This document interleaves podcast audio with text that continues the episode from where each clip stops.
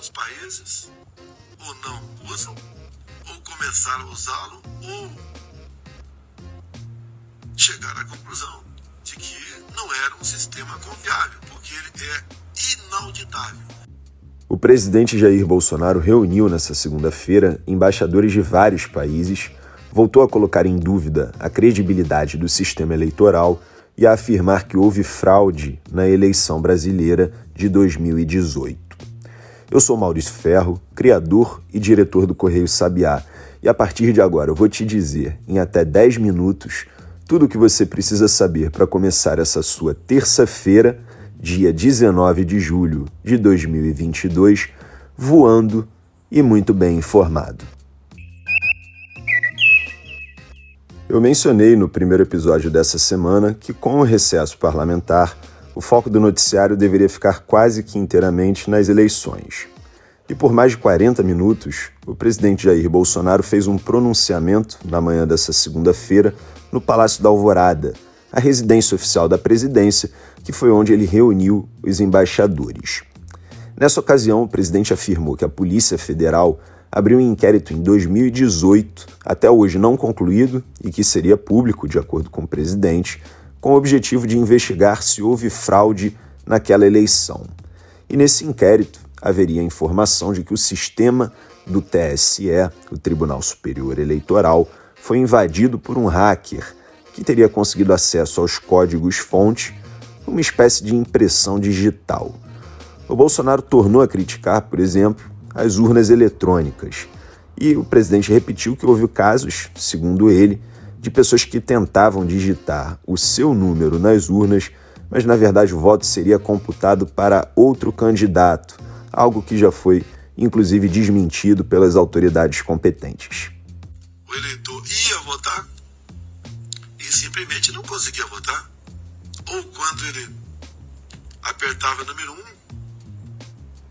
e depois ia apertar o 7, aparecia o 3 e o voto ia para outro candidato.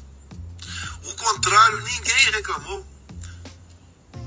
Temos quase 100 vídeos de pessoas reclamando que foram votar em mim e na verdade o voto foi para outra pessoa. Nenhum vídeo de alguém foi votar no outro candidato e porventura apareceu o meu nome.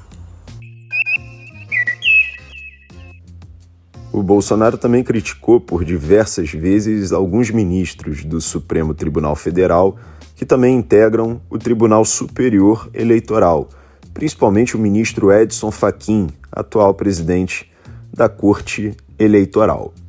O Bolsonaro repetiu algumas vezes que Fachin anulou as condenações do ex-presidente Luiz Inácio Lula da Silva, do PT, pré-candidato à presidência da República e líder nas pesquisas eleitorais desse ano. O Lula também liderava as pesquisas eleitorais na eleição lá em 2018, quando foi condenado e impedido de se candidatar. Num determinado momento, o presidente Jair Bolsonaro voltou a dizer, inclusive, que Lula era o candidato de Faquim e também falou, sem especificar quem, que pessoas que devem favores, palavras do próprio presidente da República, não querem um sistema eleitoral transparente. Pessoas que devem favores a ele não querem um, um sistema eleitoral transparente. Pregam o tempo todo que imediatamente após anunciar o resultado das eleições, os respectivos chefes de Estado dos senhores devem reconhecer imediatamente o resultado das eleições. Presidente ainda destacou, durante a sua apresentação no Palácio da Alvorada, uma declaração do ministro Luiz Roberto Barroso, do STF, na qual o magistrado diz que as pessoas que atentarem contra a democracia e divulgarem informações falsas vão para a cadeia. Logo em seguida, o Bolsonaro falou que quem atenta contra a democracia é o Tribunal Superior Eleitoral, por supostamente, nas palavras do próprio presidente da República, tentar esconder esse inquérito da Polícia Federal que apura se houve fraudes nas eleições de 2018, que foi o próprio Bolsonaro que ganhou. Foi o ministro de Estado, o ministro de Estado que disse aqui do lado é o gabinete do outro, só ficam produzindo houver repetição, se houver repetição do que foi feito em 2018, o registro será cassado. E as pessoas que se fizerem irão para a cadeia por atentar contra as eleições e contra a democracia no Brasil. Eu voto, presidente. Atentar contra as eleições e a democracia. Quem faz isso? O próprio TSE, ao esconder, ao tentar esconder o inquérito de 2018. Não pode um magistrado ameaçar quem quer que seja. A Secretaria de Comunicação e Multimídia do Tribunal Superior Eleitoral produziu diversos conteúdos que explicam e rebatem, ponto a ponto, as acusações feitas pelo presidente Jair Bolsonaro durante a reunião com os embaixadores. Diversas outras autoridades, como o presidente do Senado, Rodrigo Pacheco, do PSD de Minas Gerais, e o próprio presidente do TSE, Edson Fachin, criticaram as acusações de Bolsonaro que já foram desmentidas ao longo dos últimos anos em várias oportunidades. O Faquin falou que há um inaceitável negacionismo da parte do presidente da República sobre a credibilidade do processo eleitoral. Já Rodrigo Pacheco afirmou que a segurança das urnas eletrônicas e a lisura do processo eleitoral não podem mais ser colocados em dúvida. Bom, falando em eleições, uma parcela importante e considerável do MDB vai apoiar a candidatura do ex-presidente Luiz Inácio Lula da Silva, do PT, com quem eles se encontraram nessa segunda-feira. A gente está falando de caciques do partido, do MDB, em 10 estados do país.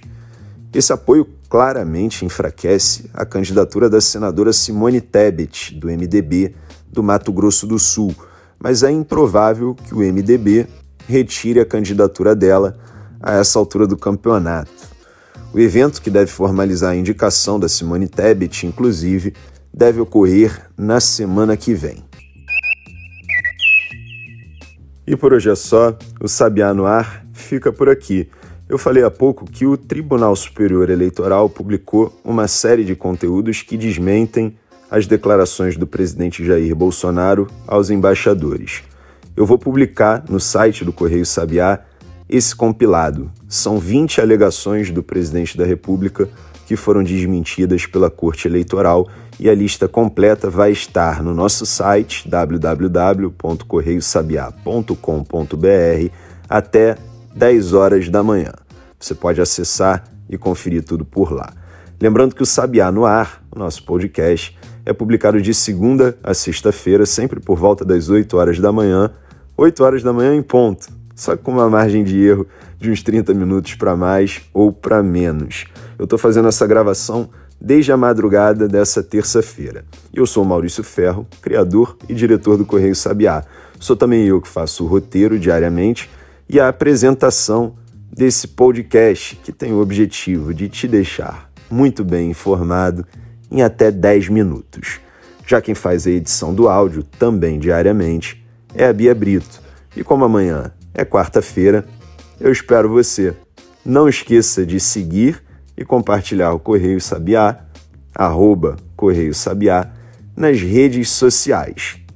E agora, me despedindo sem mais para o momento, eu espero você nessa quarta-feira. Até lá!